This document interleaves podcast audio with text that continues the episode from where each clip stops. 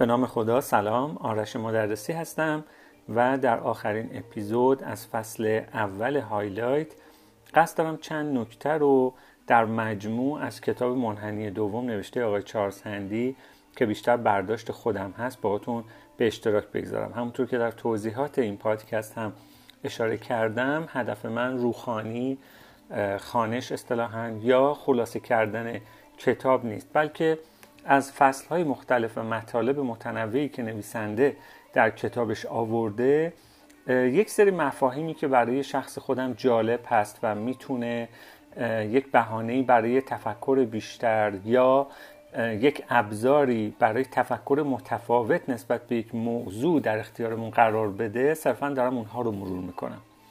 در دو بخش آخر در دو اپیزود آخر من گفتارهایی به عنوان بذرهای زرین من و پیمان با خیشتن رو انتخاب کردم از کتاب منحنی دوم و هایلایت هایی از این فصل ها رو باهاتون به اشتراک گذاشتم.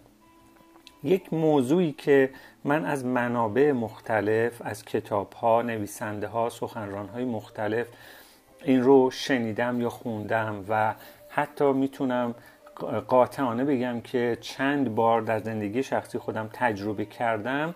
همون موضوعی بود که در اپیزود آخر با عنوان فلو یا نیروی بالقوه زندگی آقای چارلز هندی بهش اشاره کرد.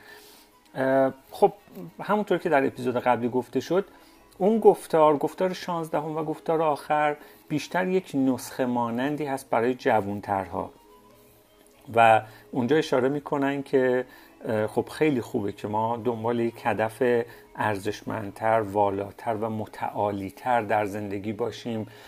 فراتر از چیزی برای به دست آوردن صرفا پول و درآمد. چرا که اون خودش یک ابزاری است برای ساختن زندگی بهتر. اما کلید این ماجرا در تعریف زندگی بهتر هست. اینکه ما هرچه زودتر به تعریف اون در حداقل زندگی شخصی خودمون برسیم که زندگی خوب از نظر من چه تعریفی داره. آقای چارسندی یک تمرینی در این کتاب در این فصل عنوان کردن که من قبلا خاطرم هست که در یکی از کلاس ها در دانشگاه این رو با دانشجوها انجام دادیم. البته نه دقیقا به این شکل یه مقدار متفاوت بود. تمرین به این صورت هست که ایشون میگن خودتون رو بعد از 80 سالگی تصور کنید که خب بالاخره چون برای همه پیش میاد نمی‌تونیم بگیم خدایی نکرده یا بالاخره بعد از 80 سال 90 سال 100 سال بالاخره روزی می‌رسه که ما قرار این دنیا رو ترک بکنیم. میگن در کمتر از 300 کلمه برای خودتون یک اعلامیه ترهیم یا یک متن سخنرانی آماده بکنید که بدید به یکی از دوستانتون در اون مراسم در واقع برای شما بخونه. یعنی تصور کنیم که مجلس ترهیم خودمون هست مراسم خاکسپاری خودمون هست و تعدادی از دوستان و آشنایان هستند حضور دارن و حالا یک نفر می‌خواد ما رو توصیف بکنه. یعنی 80 سال 90 سال 100 سال زندگی ما رو در 300 کلمه به اونهایی که حضور دارن توضیح بده که مثلا این چه کسی بوده چطور زندگی کرده در زندگیش به چه چیزهایی افتخار می‌کرده و الان که در پیشمانی ما چرا افسوس می‌خوریم مثلا؟ چرا حیف شد که از بین ما رفت؟ اگر می بود چه اتفاقاتی می افتاد؟ این تمرین به ظاهر ساده و یکم وهمانگیز و میشه گفت فانتزی باعث میشه ما یه مقدار عمیقتر به زندگی که می‌خوایم داشته باشیم نگاه بکنیم. این رو اینجا داشته باشید. بعد خب آقای چارسندی همونطور که در اپیزود آخر هم گفتم به یک واژه‌ای به اسم فلو اشاره کردن. غرق شدن شناور شدن سیالیت در لحظه. و خب این رو هم اینجا داشته باشیم و اشاره کردن که زندگی ما اصولا باید هدفی فراتر و والاتر از صرفا کسب پول و ثروت داشته باشه. چرا که پول و ثروت صرفا یک ابزار مبادله هست. و خودش یک واسطه هست. ما پول می‌خواهیم که به چیزی برسیم و چه بهتر که از همون اول مشخص کنیم واقعا زندگی خوب از نظر ما چیه. و البته خودشون توضیح دادن که زیاد هم قرار نیست ماورایی فکر بکنیم. یعنی مثلا دست از کار و کسب درآمد بکشیم و به این فکر بکنیم که خب زندگی خیلی فراتر و بالاتر از این حرف هاست. ایشون معتقدن به سلسله نیازها یا اون حرم سلسله نیازهای آقای مازلو که اگر مراتب و طبقات اول تأمین نشن ما اصلا نمی‌تونیم اونطور که باید در طبقات بالاتر موفق باشیم یا بهشون فکر بکنیم. بنابراین اولین رسالت همه ما این هست که حداقل نیازهای زندگی خودمون رو بتونیم تأمین بکنیم. نکته من در این اپیزود دقیقا اینجاست. در این مطلب هست که عرض کردم خودم هم تجربه داشتم و از چند منبع مختلف این رو در واقع خوندم مطالعه کردم و شنیدم. خب ما در مقاطع مختلف زندگی شاید و خیلی اتفاق میفته غالبا مجبور هستیم در مسیری که دوست نداریم پیش بریم. یعنی در جای قرار می‌گیریم که شاید دلخواه و مطلوب ما نیست. درک می‌کنیم که این جایگاه من نیست. این اون زندگی نیست که می‌خوام و ایدئال من نیست. اما ناچاریم. یعنی یه جایی هست یک مقاطعی از زندگی هست که باید یک سری کارها رو انجام بدیم. چرا؟ برای اینکه باید نیازهای اولیه خودمون رو تعمین بکنیم. یعنی بتونیم از نظر اقتصادی اون حداقل ها رو برای خودمون و خانوادهمون تعمین بکنیم. آقای چهارسندی دارن تاکید می‌کنن که این یک این رو یک مرحله گذر ببینیم. حتی اگر سالها طول بکشه. پنج سال ده سال 20 سال. و همونطور که قبلا گفتم خودشون دارن اعتراف می‌کنن که من تا پنجاه سالگی تقریبا اینطور زندگی کردم. و تازه از پنجاه سالگی آرام آرام شروع کردم به اون مسیری که دلخواهم بود و ایدئالم بود و فکر می‌کردم مسیر متعالی من هست. در بستا در اون مسیر گام گذاشتم و در اون مسیر وقت و انرژی عمرم رو صرف کردم. اما این مدیون یک پشتوانه مالی بوده که وجود داشته. بنابراین هم من دارم خط آقای چارتندی رو دنبال می‌کنم که توصیه می‌کنم به جوانترها. و خب قویا توصیه شخصی بنده هم این هست چون داشتم آمار پادکست ها رو که می‌دیدم خب مخاطبای ما بالای 90 درصدشون بین 20 تا 30 سال هستن و بهترین فرصت یا اون در واقع مقطع پردغدغه زندگی هر کسی هست که داره برای آیندهش برنامه ریزی می‌کنه من از قول آقای چهارسندی دارم توصیه می‌کنم که این مقاطع گذر رو هم هر چی که هست هر قدر هم که ناخوشایند هست اما ما ناچاریم که این مقطع رو پشت سر بذاریم بیاید تلاش کنیم با سربلندی پشت سر بگذاریم. یعنی توصیه محکم آقای چهارسندی هم اینه که اگر قرار هست و در مقطعی مجبوریم کاری رو انجام بدیم سعی کنیم با تمام قوا با تمام انرژی با تمام در واقع زمان و میشه گفت تمرکزی که می‌تونیم با حد اکثر کیفیت اون کار رو انجام بدیم. یعنی نه اینکه صرفا چون این کار دلخواه من نیست و فقط به خاطر درآمدش دارم انجام میدم پس سرسری بگیرمش سهل و آسون بگیرمش و صرفا اصطلاحا سنبلش کنم. نه توصیه قوی ایشون این هست که ما در هر مقطعی اگر مجبوریم یا انتخاب کردیم کاری رو انجام بدیم رسالت اول ما به عنوان یک انسان این هست که تمام تلاشمون رو بکنیم. و ایشون معتقدند در این نهایت تلاش هست که اون نیروی بالقوه بذرهای زرین به نوعی کشف میشن خودشون رو نشون میدن و بارور میشن و یک مقدمه ای فراهم می‌شود برای گام بعدی مقطع بعدی.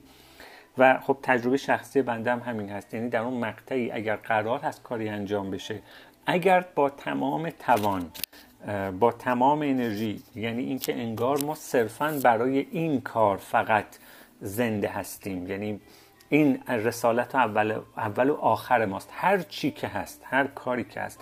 اگر در اون مقطع واقعا با این دیدگاه اون کار رو انجام بدیم برای من صد درصد یعنی اتفاق افتاده و تجربه کردم. مقطع بعدی بسیار غیر منتظره و فوق العاده جالب تر خواهد بود. یعنی انرژی که شما می‌گذارید حالا اسمش رو هر چی که می‌خواید بذارید. کائنات خدا جذب نمی‌دونم راز هر چی که هست هر کس با هر اعتقادی که داره این انرژی برمیگرده و همینطور اون باروریه رو شما می‌تونید حس بکنید. یعنی اینکه بذرهای جوونه زدن و دارن رشد می‌کنن. این پینوشت رو ممنونم که حوصله می‌کنید و گوش می‌کنید. صرفا برای این نکته خواستم اضافه بکنم به گفتارهای کتاب منحنی دوم. اینکه ما در هر مقطع بیایم با تمام آنچه که داریم و تمام آنچه که می‌توانیم واقعا زندگی کنیم. هرچند که اون مقطع اون جایی نیست که ما می‌خواستیم و هدفمون بود که وایستیم. جایی نیست که ایدئال ما باشه انتخاب آخر ما نیست. اما الان در اون مقطع قرار گرفتیم.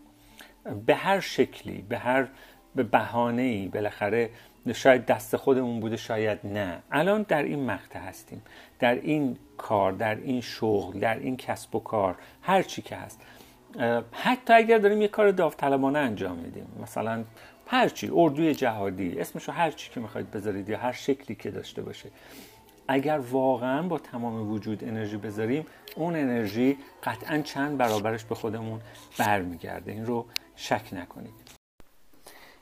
تنها یک مسئله می‌تونه مانع از این طرز فکر باشه و اون عجله داشتن در زندگیه. این که ما واقعا چند سال عمر برای خودمون تصور می‌کنیم و چقدر زود می‌خوایم به اهدافمون برسیم و خب چه تصوری از بقیه اون مسیر داریم. مثلا فرض کنیم هدف نهایی ما چیه؟ اون رو تصویر می‌کنیم و بعد یک سنی مشخص بکنیم. مثلا میگیم که من دوست دارم تو چهل سالگی یا پنجاه سالگی به این برسم. خب بعدش چی؟ یعنی باقی داستان قرار چه اتفاقی بیفته؟ آقای چارلز هندی در دقیقا آخرین پاراگراف از آخرین گفتار کتابشون به آقای فردریک وایزمن اشاره می‌کنن که فیلمساز و مستندساز صاحب نام و صاحب سبکی هستند میگن ایشون در 84 سالگی میاره و فیلم مستندی که ساخته رو در جشنواره کن سال 2014 به نمایش می‌گذاره.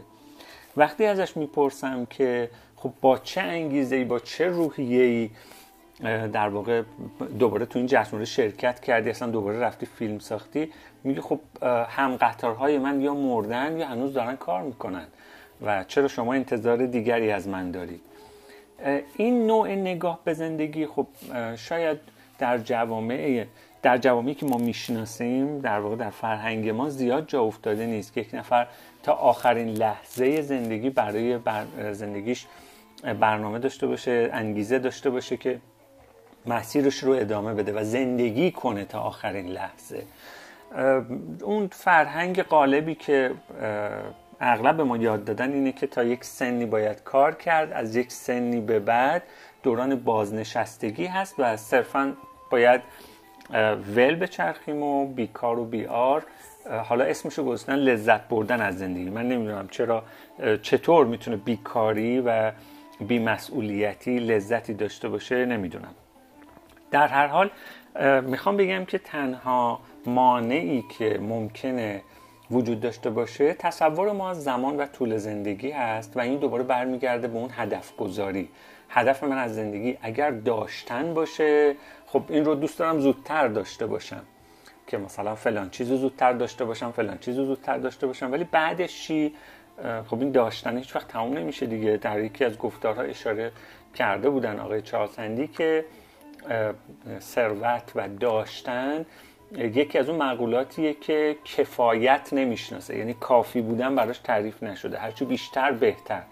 اما اگر ما رسیدن و بودن رو هدف زندگی خودمون قرار بدیم که من می‌خوام در زندگی چه کاری انجام بدم چه اثری از خودم به جا بمونه حتی برای یک نفر چه کسی باشم به چه کسی تبدیل بشم خب این می‌تونه یه مقدار تصور ما رو از هدف گذاری تغییر بده تصور ما رو از زمان و طول عمر کافی تغییر بده و همونطور که مثالش رو هم زدیم تا 80 90 سالگی و حتی روزهای آخر عمر سر اون در واقع کار و روی اون هدفی که تعیین کردیم بیستیم و همچنان فعالیت کنیم و یک اثری از خودمون بگذاریم. ممنون که همراه بودید.